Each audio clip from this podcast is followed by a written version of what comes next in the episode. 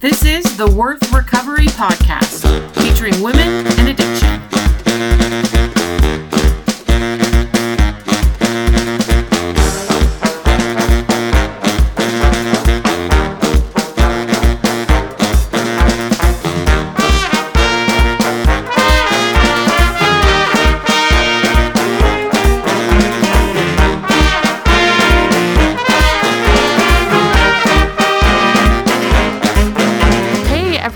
My friends, welcome back to another episode of Worth Recovery, a podcast featuring women and sex addiction. My name is Amy. I'm your host here. I've been sober since December second of two thousand twelve, and I'm excited to be back with you today for another great episode and another great continuation of our Women's Stories series. I have a guest with me today, um, Alice. Hey. How are you? Yeah, oh, sorry. Welcome, Alice. That's okay. Welcome. I'm just too keen. Thanks for having me. I'm, I'm really excited to be here and to share my story with you. Yeah, I am super excited to have you. Alice reached out to me um, over Facebook and told me about her book. I I thought that I had done a lot of research about all the books out there available, especially from the women's perspective on sex addiction, but I was not familiar with her book and her work at The Grace Spot. And so I'm so grateful that you reached out and are willing to to share with us your story today and some of the work that you're doing. Yeah, I'm well, I'm just really grateful um, that you're having me on the podcast to chat about it because, I mean, like you, I'm so passionate about speaking into this void because we know there are, you know, so little resources for women struggling and so many women who, who need them. So, yeah, I'm really keen. Yeah, yeah. I, I love that you call it a void. I know when I started my podcast, my my goal was, you know, to add a voice to women's recovery. And I, I was also just floored at the, I knew there was a hole there, but I didn't understand the immensity of it, mm. kind of the black hole, I sometimes call it, yeah, um, for women going into recovery. Yeah, totally. Yeah, absolutely. So Alice, I'd love if you just start and tell us a little bit about yourself and and then start with telling us a little bit about your story. Yeah, sure. Um, so, so I'm living in Sydney, Australia. Uh, I'm I'm married to Lucas. Uh, we live in yeah, we live in Sydney, uh, and I am the founder of The Grace Spot, uh, which is a ministry dedicated to breaking that stigma that porn is a guy's issue, uh, and it's a, a safe place where women can share stories, uh, find resources, and further help and advice. Uh, but most of all, my passion in creating this was just like to make a safe space um, because mm-hmm. the world can feel very unsafe when you're a, a woman struggling with porn and struggling with that deep shame that comes with that and thinking, oh, I'm I'm the only woman, like no one else is struggling. Um, so that's why I created The Grace Spot, and that's my my baby. uh, so awesome. my, my time, you know, working on that and Um, trying to reach out to more and more women. Uh, so this passion of mine comes from my own story. Uh, I started struggling with porn when I was just twelve years old. Uh, so my story, I think you can probably break it down into four kind of anchor points. There was my first exposure at twelve years old. Um, there was intense bullying during high school. Mm-hmm. Uh, there was an emotionally abusive sexual relationship, uh, and then my recovery, my favorite part of the story uh, mm-hmm. that we can't forget. Um, but yeah, those those yeah. my those are the four kind of parts of my story. Because when telling a story, it can get kind of complicated and long. So I'm trying to anchor myself. So true. No, I, I really appreciate that. So true. Um, I know. In reading your book, you you detail kind of your experience um, in in the chapter about your story. Um, so let let's um, let's just talk a little bit about each of those kind of anchor points. Tell us about your yeah. first exposure to pornography. Yeah, sure. So, yeah, as I said, I was about twelve years old. Uh, so I come from uh, a Christian family, uh, quite conservative. My parents were uh, a little bit later to having children, so they were a couple years older than a lot of my friends' parents, so they had that little bit of an extra generational gap um, and they were mm.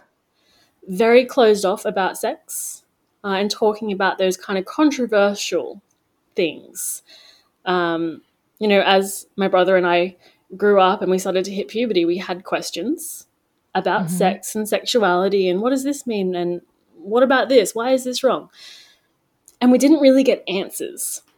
What we got was a Bible thrown at us. mm-hmm. And, you know, the stock standard answer to these healthy questions was just either no or because the Bible says so. Uh, mm. We were just, we were shut down. So we didn't have any kind of sex education. Definitely there was no talk about porn. Like we weren't even talking about married heterosexual sex, let alone right. porn on the internet. Right, right, right. I know yeah. my mom used to spell the word when I was little, S E X. Like she wouldn't even say it. So yeah. I totally relate to that. Like, yeah. yeah, if you can't even talk about, you know, that, how can you talk about pornography? Totally. Um, you know, and it was, it was the nineties, dial-up internet had just come out. So, you know, mm. my parents didn't actually know. I mean, they, I'm sure they knew what porn was, but for them it was magazines and it was, you know, probably boys who would get into that. Um, they didn't mm. know that there was so much porn accessible even in those early days of the internet. So because of this um, rigid kind of black and white culture I grew up in, when I did stumble across porn one day, when I was alone in the office with the old computer, I had no words for what I was seeing, and I didn't know to say no and to step away or tell someone. I was enthralled by it. I was excited. It was really quite thrilling because I had no understanding of sex. So this started to fill the blanks in. I was like, oh, mm. this is answering my questions. Ooh. This is what bodies look like. This is what sex is. You know, mm. in, in hindsight, it was a terrible education, but at the time it was, it was working for me. And, you know, I was going through puberty and I had all these hormones and, you know, I was aroused by what I was seeing. So I got right. hooked. I mean, that's a natural reaction, right? Yeah, yeah. totally. Um, and so I kept going back um, every afternoon after school. I'd be going back to that office in the house, closing the door, uh, and and just looking at pictures. At that stage, it was just pictures, um, mm. but I would look at them for hours on end. And when I wasn't looking at them, I would be fantasizing about them. And as soon as my parents were going out, I would be excited because it meant that I could go and, you know, look online again and, um, yeah, satiate. I can't say that word. um, Let's edit that out. Um, and, you know, indulge in these fantasies I had. Right. Uh, so that was my beginning at twelve years old. I I talk to so many women and their their beginning is is very similar in the fact that they're what happens is they they had all these questions and this becomes their answer, right? Yeah. Like this dysfunctional story of what sexes or what women's bodies look like or how they interact becomes the answers to all these questions mm. that that they had. And um I just I, for me I mean it was this, it was very similar as well. Um when when you asked your parents some questions, and you talk a little bit about this in your book, when you ask your parents, you know, the questions like I remember the story where you you know you asked like what does the word horny mean? Mm. Right? Yes. You know, how how did your parents respond? I mean, what like what did they say to you? Yeah. So yes, that that story um, is one of, you know, probably, you know, one of two situations growing up where my mum actually did give me some answers. Uh, so I've got mm. to I've got to give her credit for that one. You know, I was uh-huh. um, we're driving along somewhere. My grandma was in the car, and I just said, "Mum, what does horny mean?" Because I'd heard it at school. And she answered, oh, it means people are ready to have sex. And then she asked me, where did you hear that? And I told her it was just the newest insult at school. And she was like, oh, okay. Mm.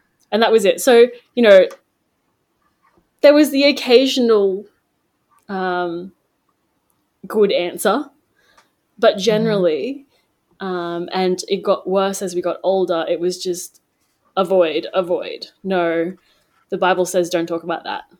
not until you're married. Right. um, yeah. So it was a really unhelpful uh, environment to grow up in. Uh, and then I was exposed mm-hmm. to porn, this thing that she'd, you know, well, sex, she'd been trying to like hide it from me. uh, and it just became a huge problem for me because I didn't understand it. And I, you know, I didn't have the ability to comprehend what was I seeing? What did it mean? How was it affecting me? Mm-hmm. Uh, and it, yeah, it came with great shame and great secrecy um, because of that culture, because I knew it was a bad thing. Yeah, like right from the very beginning, you felt mm. that? Yeah, even though we hadn't had, I mean, the word porn didn't come up in our family until I wrote this book. And, you know, mm. my family kind of came around to what I was doing with my life, which is talking about porn and sex. Um, yeah, so it was me that brought up the word porn with them. So hmm. no idea growing up. Wow. Yeah. So that was my foundation. Foundation. And and so, you know, you said instantly you were just kind of um, drawn in and felt that shame. How immediate did you feel like was the addictive piece or the compulsive piece? I, I have a really hard time at twelve years old saying someone's an addict, but mm. like it, you know, the compulsive piece was, did you feel like that was immediate? How, how long did that last for you? Yeah. Yeah. I, I'd say that uh, porn became addictive for me later in life when I was eighteen. Mm-hmm. Um, this was laying mm-hmm. the foundation um, for something that was very familiar for me to go back to when times got tough. Um, but I do yeah. remember, you know, it was as soon as I saw that first image, which I can still see in my head, um, I wanted more and I wanted to go mm-hmm. back. And as soon as that time on the internet was over and it was dinner time or whatever, I was thinking about the next time I could go and see it again and see more. So it was every afternoon yeah. after school. It was it was quite immediate, that draw, which is totally normal. And I wouldn't call that an addiction either. Yeah. Um, but I was fascinated. And a little girl's mind, fascinated mm-hmm. by porn, constantly thinking about it, fantasizing, eventually discovering masturbation, mm-hmm. didn't set me up to be a very functional teenager or adult. Right. I mean, right. Yeah. As if the teenage years aren't difficult enough, but oh, yeah. lay this like shameful foundation of... Yeah. It, of pornography in there that's secretive too, right? Like mm. I'm sure you were keeping that secret. Definitely. Um, yeah. You know, and then, and then go through, you know, go into that puberty and into um, secondary school for you. Right. Mm. And, and, and so did you continue to look at pornography? Like take us into those next years. I think mm. you called that maybe the bullying yeah. anchor. Yeah. So I stopped looking at porn and fantasizing so much about it um, as I entered high school. I think because I was distracted by this whole new reality where there were real boys and real relationships on offer. Um, plus mm. just the high school experience is just crazy and distracting. There's just so much going on. Um, so I did stop for a while, but I think my time in high school um, was a re- another really significant step in leading me towards a life of addiction um, because I didn't have a good time. I went to a notoriously rough high school uh, and I was bullied. I didn't fit in. Uh, me and my friends, you know, we went through the emo phase. We had the, the black lipstick and the fishnet stockings and the whole thing, the whole nineties emo thing. And so we got picked on.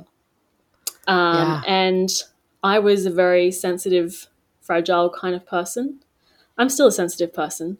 I'm a bit more resilient now, though. Um, and you know, and I think the the porn that I'd been indulging in previously and the shame that came with that, I think that also affected my confidence and the way I saw myself um, when it came to these high school relationships. Uh, so I was shattered by this bullying. It was intense, mm. uh, and I really feared for my safety at times. Uh, and the kind of the, the final, the final, the straw that broke the camel's back for me in high school uh, was the boy that I was dating, he he was very eccentric. He was mm-hmm. very into the whole I need to find my individuality thing. Uh, and he got a lot of bad attention for that. Um, but one day, two guys um, were waiting at his house when we walked home one afternoon, and they beat him. They beat him up really badly. Uh, and I was I was the only witness. Wow. And my trauma reaction uh, was to freeze. And that brought a lot of guilt for many years because I felt like I should have done something. Um, and it took me a long time to unpack, you know, that that was trauma. I froze mm-hmm. to protect myself. Mm-hmm. I was a young girl. I couldn't have done anything anyway. Um, but that event really colored the next few years of my life. Um, I was diagnosed with post-traumatic stress disorder about five or six years later. So I, I lived with that disorder without a diagnosis or treatment um, as a, a teen and young adult. And that is kind of the segue into the next stage of my story, um, which is this emotionally mm-hmm. abusive relationship that I ended up in. So I broke up with high school boyfriend eventually at some point. Uh, and at eighteen, after I'd left school, I met a guy, and I was so vulnerable and lacking in self-love and worth that the first guy to give me attention, I was like, okay, this is love. I need to take this yeah. and go. Like, it's all I deserve. It's all I'm getting. Uh, so, yeah, I was very vulnerable, and it wasn't a smart choice. I didn't know him. There were many red flags. Um, but I was just overwhelmed by a desire to be loved because I felt like I had been missing that for my whole life, you know, mm-hmm. from that sheltered upbringing that was a bit weird and from the high school bullying. So I ran with the first guy who gave me attention. Uh, and he ended yeah. up he ended up being um, really damaging uh, in my life. Mm-hmm. We're at, before we jump into that, because I do want to mm-hmm. explore that a little bit with you. Um, so during this whole bullying, I mean, that that is so damaging. I mm. It's so damaging. Bullying in general and just feeling picked on is so stressful and so damaging. Yeah. But you weren't looking at pornography or masturbating during that time. Is that right? Yeah, which in hindsight is surprising. It seems uh-huh. like it would have been the perfect escape. But right. I think it was just so intense and painful for me um, that I was surviving. I didn't even mm-hmm. have time to escape. It was every mm-hmm. day I was just filled with anxiety, uh, living in fear and trying to find, you know, a safe way out of every situation. You know, mm-hmm. I had other unhealthy coping mechanisms. Uh, you know, don't we all?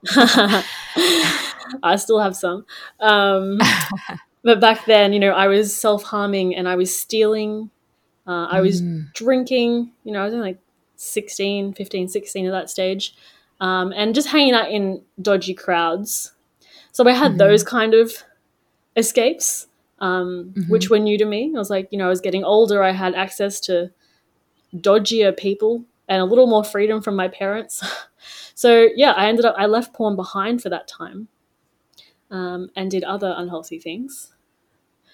Um, and, yeah, it wasn't until this relationship at eighteen that I remembered that porn was a thing that I could use mm. to, you know, salve this pain and to escape the world. Um, so it was, yeah, twelve and eighteen, those were the years um, that really, wow. yeah, porn was a big problem. So tell us a little bit about this relationship that you had. Yeah, so for the first, you know, it was probably two months in to this relationship, and I realized I didn't really like this guy. He just wasn't, just wasn't really nice. Uh, and it was at that point that he pressured me into having sex. Uh, he was mm. aware. I told him from the get-go that I wanted to wait until I was married. You know, I had questions about the up, my the faith of my upbringing, um, but that still stuck. I thought that was important. I'm going to wait. Um, mm-hmm. But he pressured me. You know, his friends made fun of me. And eventually he got me drunk one evening um, and just I was worn down by that point and incredibly vulnerable already. Uh, and mm-hmm. he pressured me into doing it. And it was just a really awful experience for me, um, just emotionally, uh, and feeling like I'd lost that that little bit of independence, um, that one thing that I wanted. I wanted to wait. I wanted to have that. I felt like I'd lost that. Um, but besides from like just how bad that pressure was and that lack of consent, it was really bad sex. He was an eighteen-year-old boy fueled by porn. He had no, right. There were no secrets about that for him. He was like, I'm going to work. If you want to watch my porn, you get bored. It's in this folder on my computer. Wow. Uh, and at the time I didn't realize that was a bad thing. I was just like, I didn't really see that red flag there. I was like, eh, okay, mm-hmm. whatever. I was just in a, a weird mindset. Um, not really well, in I reality. Would imagine there was, yeah, yeah. And I would imagine there was almost some, um, like relief of like this thing I've been keeping secret is no longer a secret. Like, ah, yeah, porn it's like, hey, is normalized yeah, a little someone bit. Else is talking about it. Yeah. Right. Yeah. Um, so there was really no intimacy in our sex life. So, you know, he pressured me mm-hmm. that one time and I kind of thought, well, gosh, I've lost my virginity now. It's over. We've already done it once. May as well keep doing it, I guess. And I was really hoping that I would feel loved one time. Maybe the next time I would actually feel loved by him. Maybe he would mm-hmm. like me more if I did more. Um, so we kept sleeping together um, for the six months that we were in a relationship. Uh, and it was never good. It was all about his pleasure. Mine was never even a thought. Uh, and it was much more aggressive than it w- than it should have been. Um, you know, there was a distinct mm-hmm. lack of eye contact, and he would constantly remind me that my body wasn't quite up to standard. It didn't look like those porn stars in the videos he watched, and he told me I needed to change, or he'd simply just throw me aside and say, "Uh, that was forgettable. You're forgettable," and I would just be wow left there. Yeah. Yeah. So time. For listeners, real quick, like that, those are all, it's an excellent description of red flags in a relationship, right? Mm. If, if you're not, if there's not a, you know, if there's a distinct lack of eye contact, right? If it feels more aggressive than it needs to be, if there's no focus or um, even, you know, at all any attention to your pleasure of that, um, if there's continual downgrading of your body, um, downgrading of you as a person, you know, that was forgettable. That was terrible. Mm. Like those are, those are all really good indicators that you're in an abusive relationship. Yeah. And I think sometimes we put up with a lot as women, um, especially, you know, in love and sex addiction, um, looking for a partner, and we put up with a lot, but that's, those are indicators that that's an abusive relationship. Yeah, one hundred percent. And I felt like I had no choice. I didn't actually realize that I could leave. I mm-hmm. thought this was the best I was going to do. This was what I was worth. And this is just kind of how it is. So I stayed for far longer than I needed to. And it was only because uh, a good friend could see what was happening from the outside. And one afternoon he came up to me and just said, Alice, you need to leave this guy. He is hurting you, and you are you are not yourself anymore. Like, you have changed and you're not you're not well. You're not coping, Alice.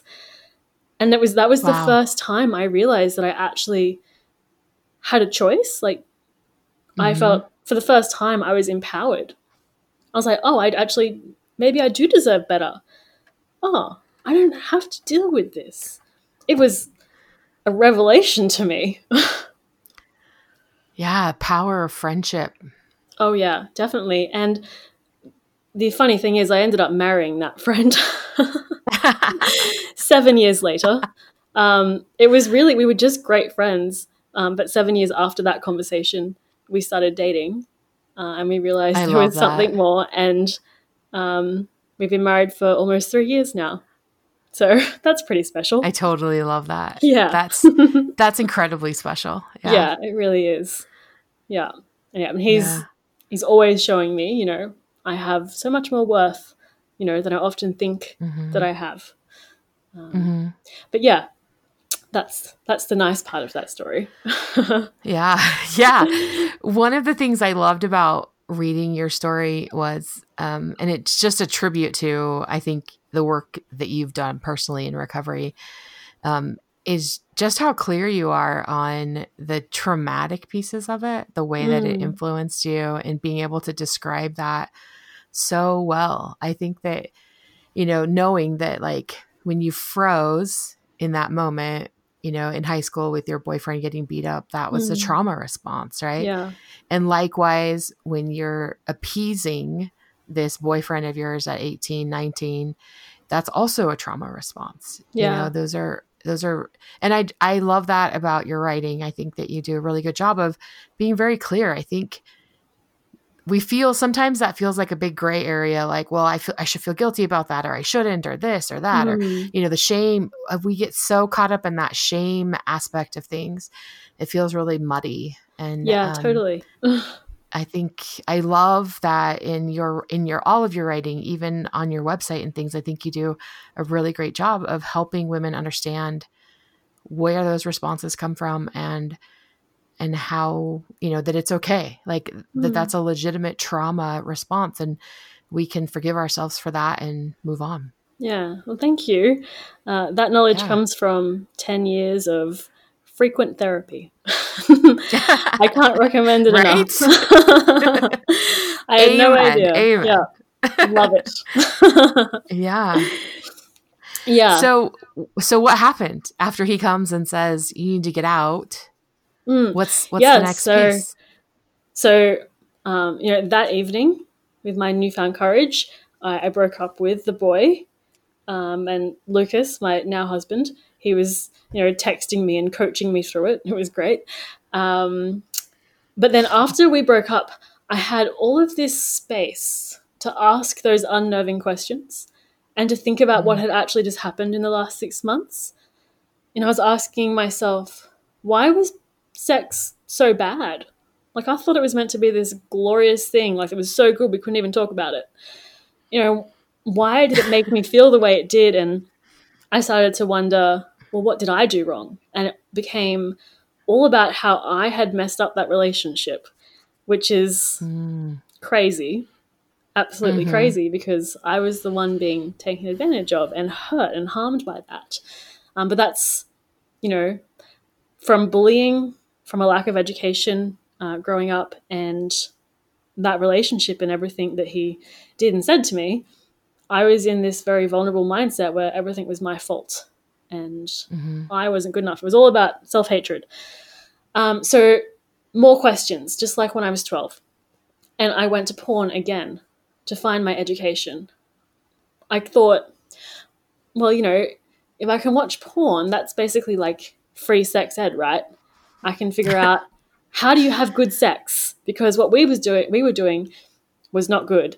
And, you know, he seemed to be comparing, you know, my body against theirs and my skill set against what, you know, he was watching people do online.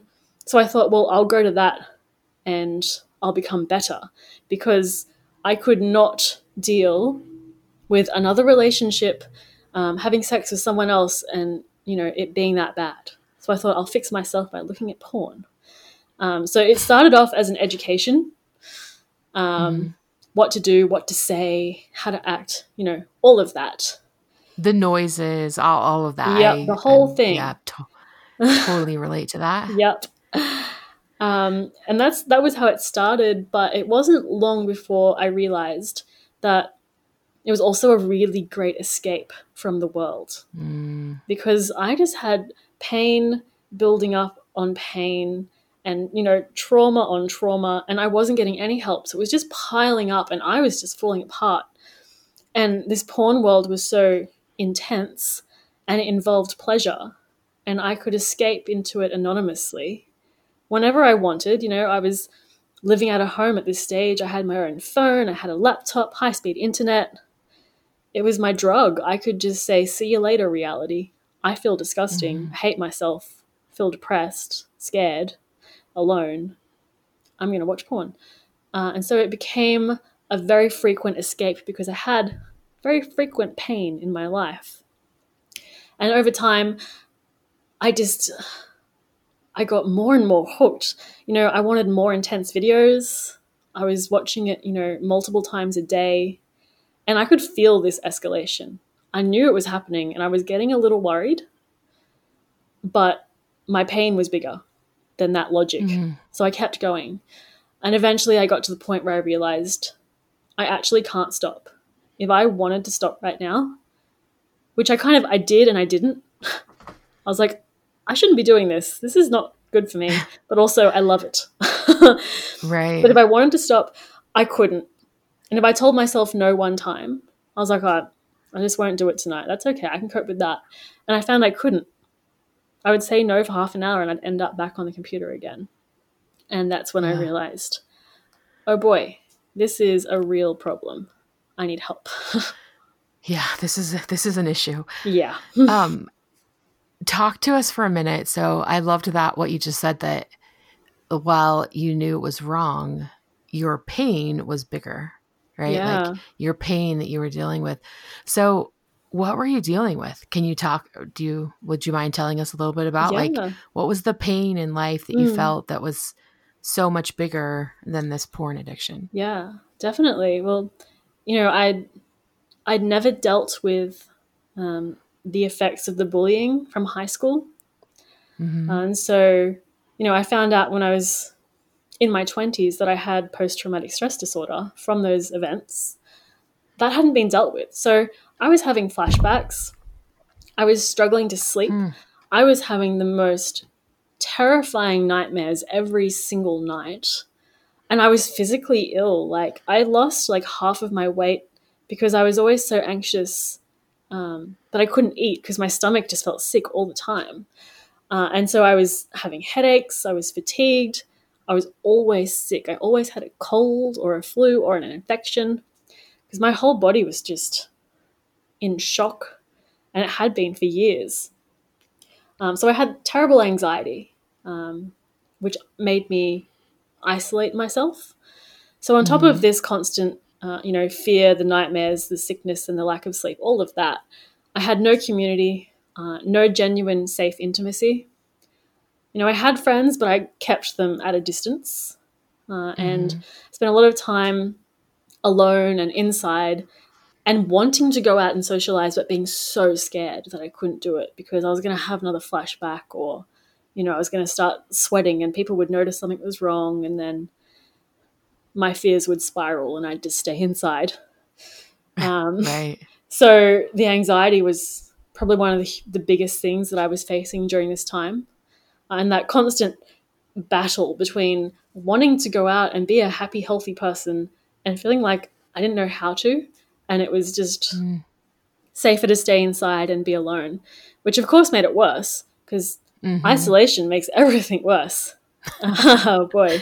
Not we don't not in the moment though, right? I mean, oh, yeah. in the moment we feel like isolation is the answer because yes. then I don't have to interact or I won't yeah. make a mistake, right? Like Definitely. I won't do anything stupid and yeah. But yes, overall isolation is the problem. Yeah. But you know, it's I was protecting myself. You know, I was trying to mm-hmm. stay safe. I was doing the best that I knew how. Um, you know, I didn't Absolutely. have any tools. So there's no shame in, in that. That's self-protection. And that's kind of your your brain looking out for you. Even though in the long run it's Absolutely. not helpful, it's, you know, it's what you do to protect yourself. And that's what I was doing for mm-hmm. quite a few years. Uh, and then, you know, you add mm-hmm. porn on top of that, add compulsive porn and the shame that comes with that, further isolation, and it's just a recipe for disaster. Yeah.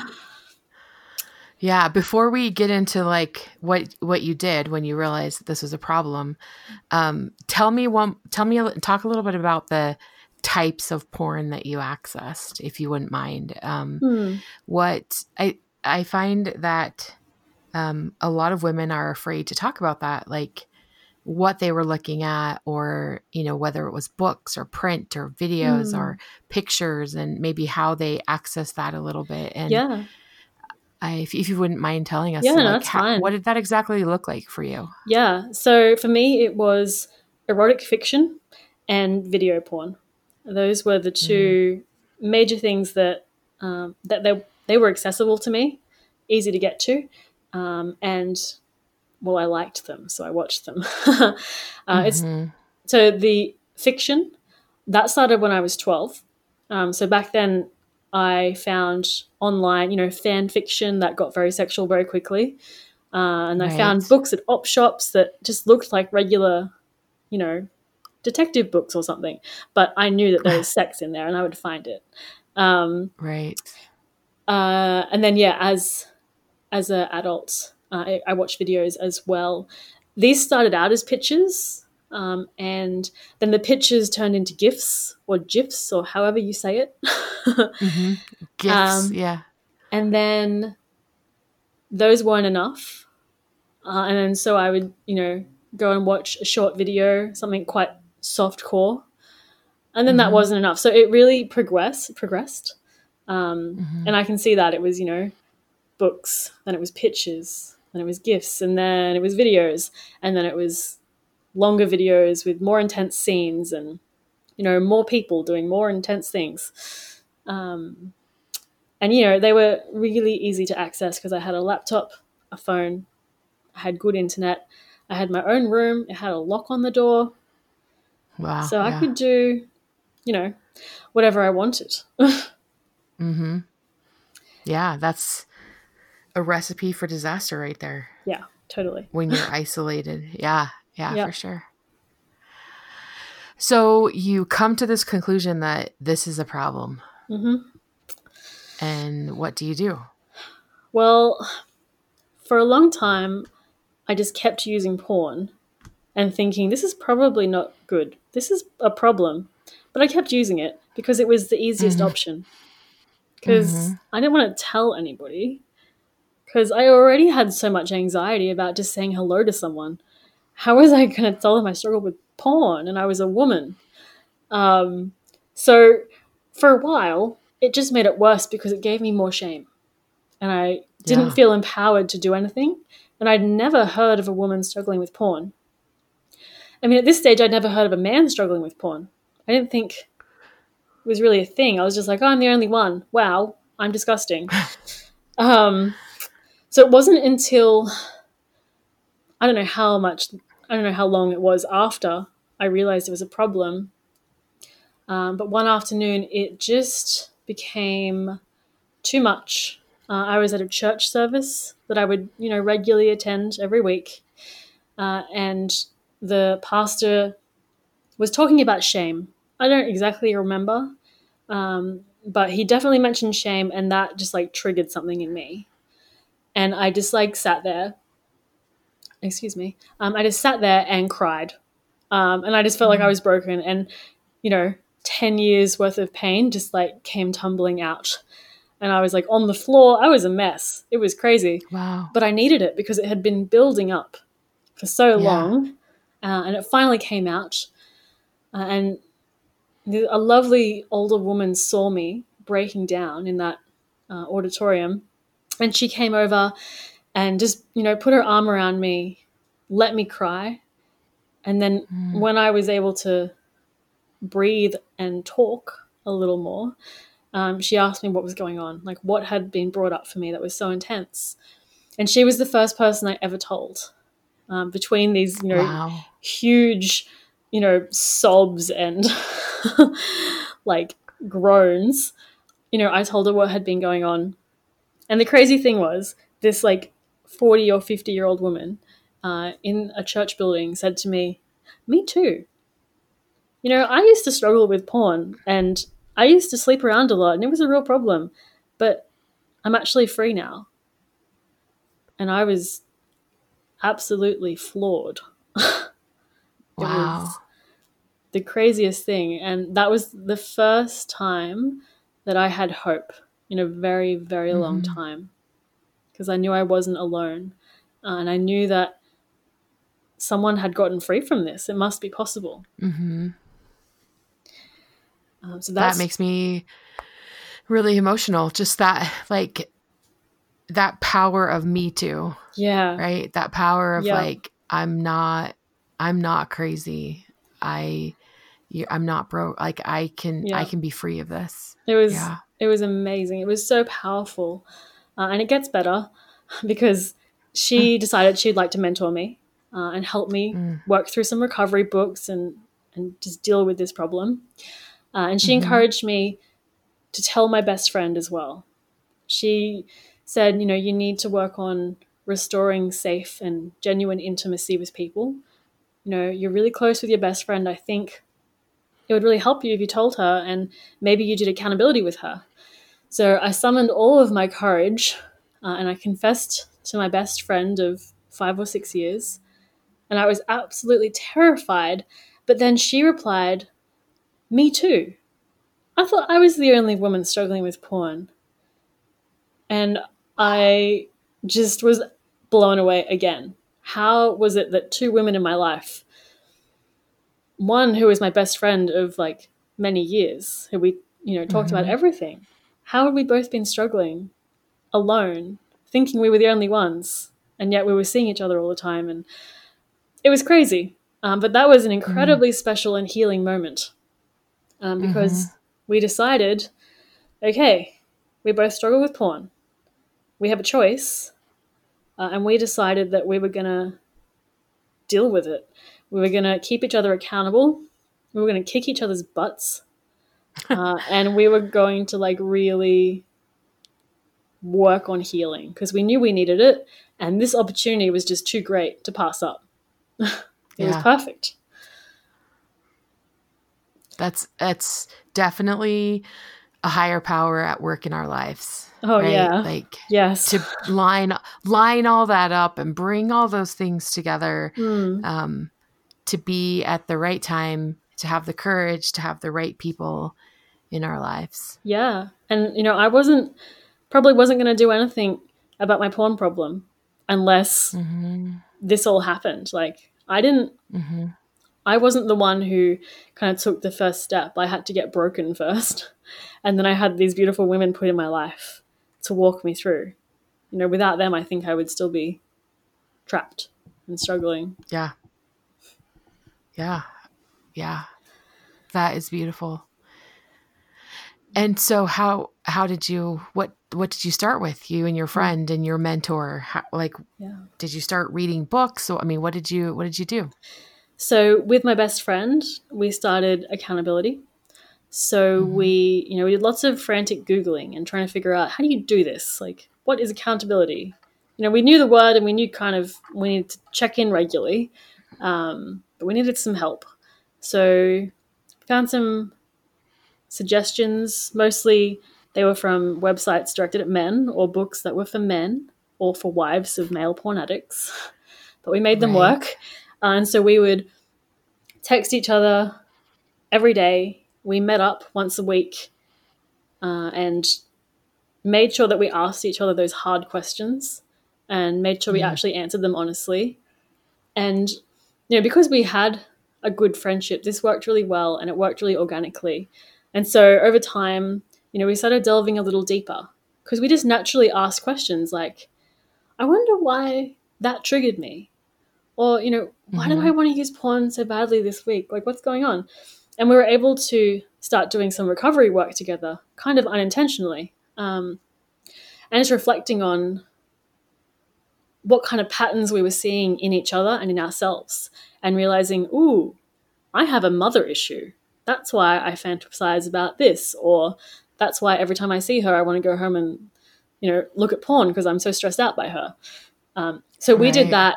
Uh, and we kept meeting once a week and talking every day, um, you know, for years. And we're still each other's accountability partners. It's just, it's not as frequent now because we have mm-hmm. quite a lot of um, healing under our belts. But when stuff comes up, she's the one I text and, you know, she'll give me a call. And that's been, that was, and it continues to be the most incredible thing uh, in our recovery and just in our friendship. Um, so that was, yeah. yeah. Is that, and that, I'm sure there were days when you didn't want to call. Oh, yeah. And there were days that I didn't. There were days where I lied for about three weeks and then I would uh-huh. say, I need to tell you something. And I would feel awful and guilty and awkward. But mm-hmm. she was a safe person. So I was able to say, I've been lying.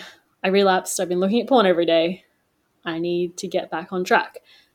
Um, and that was the best thing about our relationship. You know, we failed together. Mm-hmm. Um, and we got back up again together uh, and kept yeah. going. I, I think that's one of the hardest things about recovery in the beginning is we've spent our life so isolated and in so much secrecy. Mm. And now on a daily basis, you're shedding light on that, right? Yeah. And even with this, even when it's with someone that you trust or is a safe person, It's it's hard to show up every day and be accountable for my life. You know, yeah. I, I think there's a lot of people in the world that live with just kind of a mild form of escapism, right? Like yeah, they, totally. They don't want to show up and be accountable every day. I think it's one of the hardest challenges of, of real recovery is yeah. that that rigorous honesty that comes from being accountable. It's It's yeah. a difficult thing. Yeah, I mean, at the start, it almost feels impossible um, because mm-hmm. that level of vulnerability, even, you know, you kind of run-of-the-mill, healthy, functioning people who don't have porn addictions, they struggle with that. Vulnerability mm-hmm. is hard because there's risk of rejection right. and pain. So people in recovery are incredible. Like, they're if you are so re- brave. If you're recovering yes. from porn, if you've just told someone and you're being honest, you are just the most courageous, amazing person, and it's going to be worth it, and it's going to change your life, one hundred percent. Mm-hmm. mm-hmm. one hundred percent. Yeah. So true. Yeah. And and so how how has that morphed into, um, you know, a relationship with your best friend? How, like, what happened as you started to get sober, as you started to work with your with your friend, you know, what happened next for you? Mm, so I eventually realized that I needed more help. Um, I'd I'd been meeting up with this mentor of mine, um, that first woman, uh, for a few weeks. But we discovered that we had some pretty fundamental differences uh, in opinion mm-hmm. about sexuality and um, some spiritual stuff. And we were kind of like bumping heads a bit. Um, so she was an incredible beginning to my journey, and I will always be thankful for her and her willingness to just take me on and say, I'm going to mentor you. Let's do some recovery yeah. work.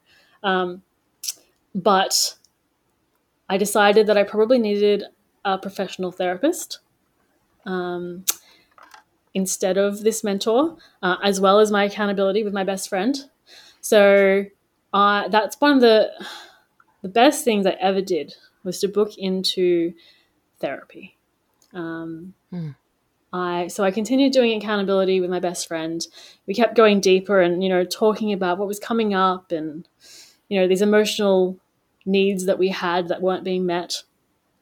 Uh, and I also, alongside that, was seeing a therapist uh, once a fortnight. Uh, and I did that for years. Um, I only stopped doing mm-hmm. that very recently. Um, and I'm more than open to, you know, going back to it at any time because it's great. Uh, and that's yeah. where my real life-changing healing happened.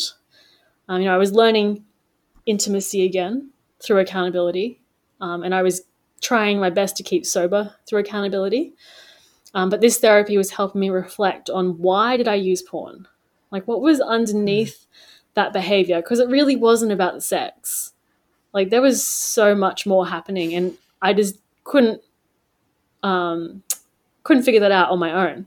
So um, with a therapist, I was able to talk through everything that had hurt and shamed me, everything that I was carrying guilt about that I shouldn't, um, you know, from all the way back in childhood. So I mm-hmm. had, like, a lifetime of unhealthy relationships, Uh, you know, family of origin issues um, that have stuck with me. Uh, and then, you know, of course, the porn use, which causes its own problems. I had a whole lifetime of that to unpack. So I did that slow and steady. Uh, and it was life-changing, because as I healed these broken places within me and I worked through trauma and I got medication and treatment, the right treatment, um, I had less desire to use porn because there was less pain in my life. Um, so I had less to escape, and my accountability partner and my therapist were encouraging me and helping me to re-engage with reality, you know, joining a gym, yeah. making some new friends, joining a book club. Um, and so I was creating a new life that was actually really exciting, and it was safe, and I was healing emotionally. Uh, and so it was all coming together, um, lots of different little things that I was doing. And, you know, I was reading tons of recovery books. Most were for mm-hmm. men, but, you know, I, mm-hmm. I picked through um, totally relate to and that. just yeah. switched the pronouns around and kind of tried to put my frustration to the side. Um, that it was all for men, and tried to deal with, uh-huh. you know, the stuff. um, and, I, you know, I did find, you know, a handful of amazing books written for women, um, like mm-hmm. No Stones um, by Marnie oh, yeah. Ferree. Um, Marnie Ferree, yeah. Love her. Um, uh, and Stacey Sprout, Naked in Public, um, her mm-hmm. memoir, um, Beggar's Daughter, um, Dirty Girls Ministries. Uh, and mm-hmm. those really helped me to like finish off that healing. I was like, oh, there are actually other women, and here is some specific, um, you know, advice for women. Wow, didn't know I needed yeah. that. yeah. So yeah, so I a lot. yeah, I love how you just kind of summarize that. Like we talked earlier about how the pain was so big, mm. you know, it was bigger than even your logic, right? Like the pain yeah. was so big that you just kept acting out. And just because you stop acting out, just because you quit acting out with porn, doesn't mean that the pain goes away. Oh yeah, you know, it does not. And so you're still having to cope with all of that, and until we treat that, because it because it, it's not about sex, it never is, right? Mm. And until we treat that underlying pain, we're going to continually want to escape that. Yeah, and definitely. That whole piece of like you know healing that and understanding it, and then creating that life that you don't need to escape from. Yeah. Beautiful. Mm. So why write a book yourself? Tell us well, about that. What made you decide to write that, to write your own book? Yeah. Well, even kind of when I was still in recovery, well, I suppose I'm still in recovery. When I was in, you know, the gritty reality of that, you know, the first few months mm-hmm. and years, I think even then mm-hmm. I knew that I was going to write a book. Um, mm. I have always loved writing. It's always been my thing. And there was just such an incredible lack of resources for women. And I just would have loved to have found a whole shelf full of books just for women who struggle with porn. And it would talk mm. about, you know, those unique things that women face that men might not. Um, so I always kind of knew I was going to write that book. I was going to yeah. put my story out there and help women, because someone needs to. I'm like, right. well, I guess it can be me. You know, that passion uh, and desire was like really firmly in my heart, uh, despite the chaos of early recovery. And it really served as the motivation for me to really get better uh, in those tough times where I had to decide, do I want to mm-hmm. go back, or do I want to move forward? Um, so I always knew. Um, mm-hmm. And as I uh, went through recovery and really made progress, it became a more real idea. So I started writing down notes and writing my plans, because mm-hmm. I just, I could not bear the thought of another woman going through the immense pain that I did, and the immense shame of feeling like you're literally the only woman struggling with porn, just because yeah. there's no, no other resources that are telling you this. Um, so that that's why I wrote it, because it needed to be done. Um, and it's so hard to recover when you don't have uh, a practical guide.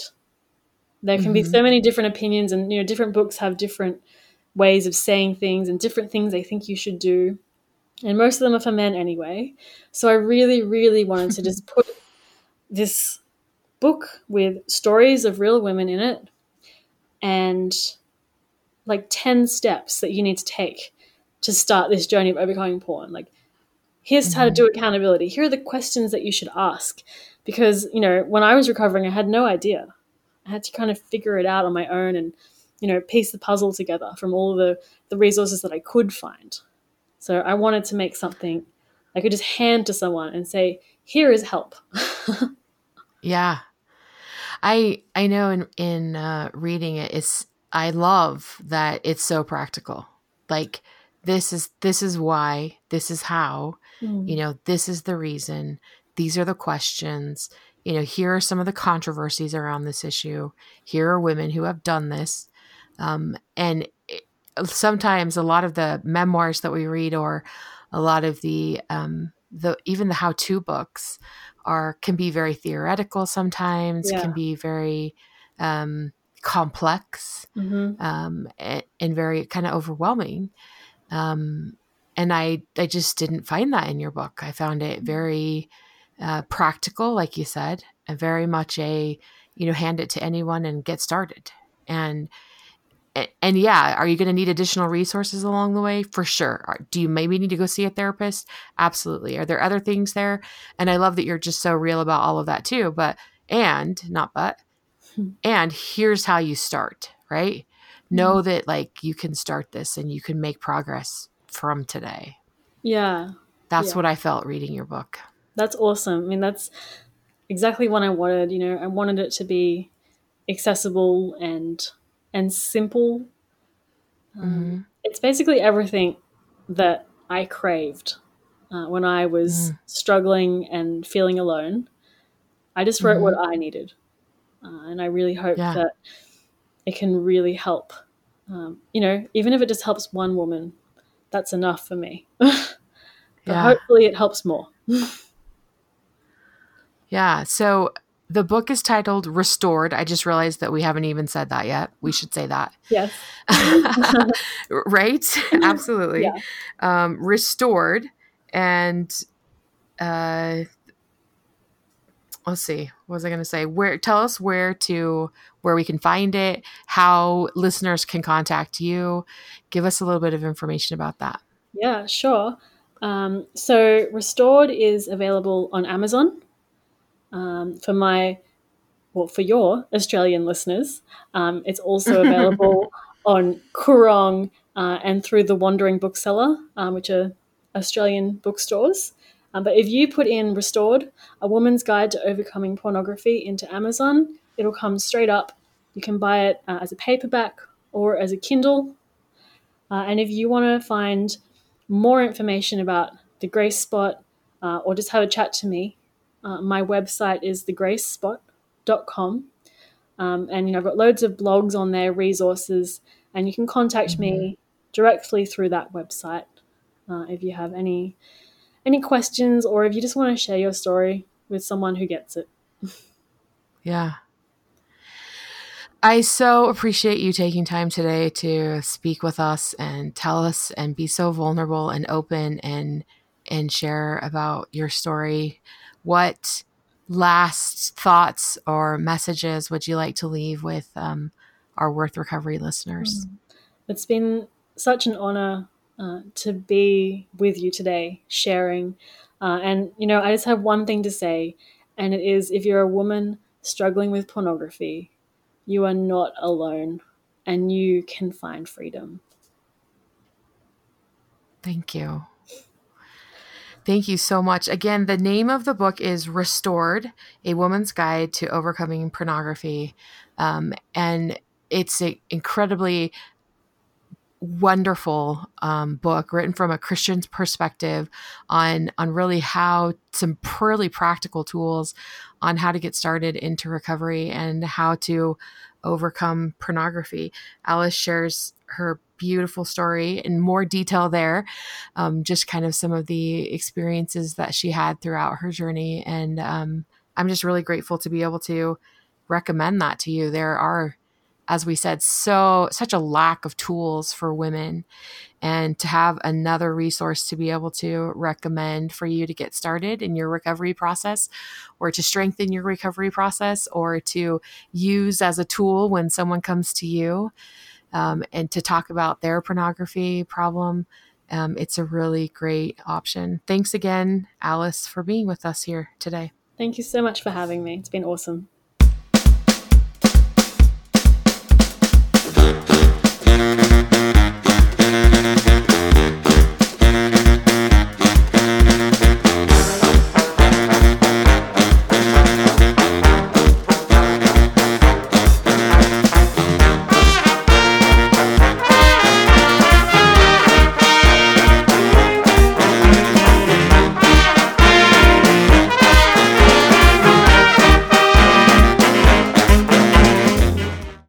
Stuff. The mission of Worth Recovery is to dispel shame and build hope in the lives of women struggling with and recovering from sex addiction. I am not associated with any twelve-step group, religious organization, or therapeutic clinic. I am an addict sharing my own experiences and recovery.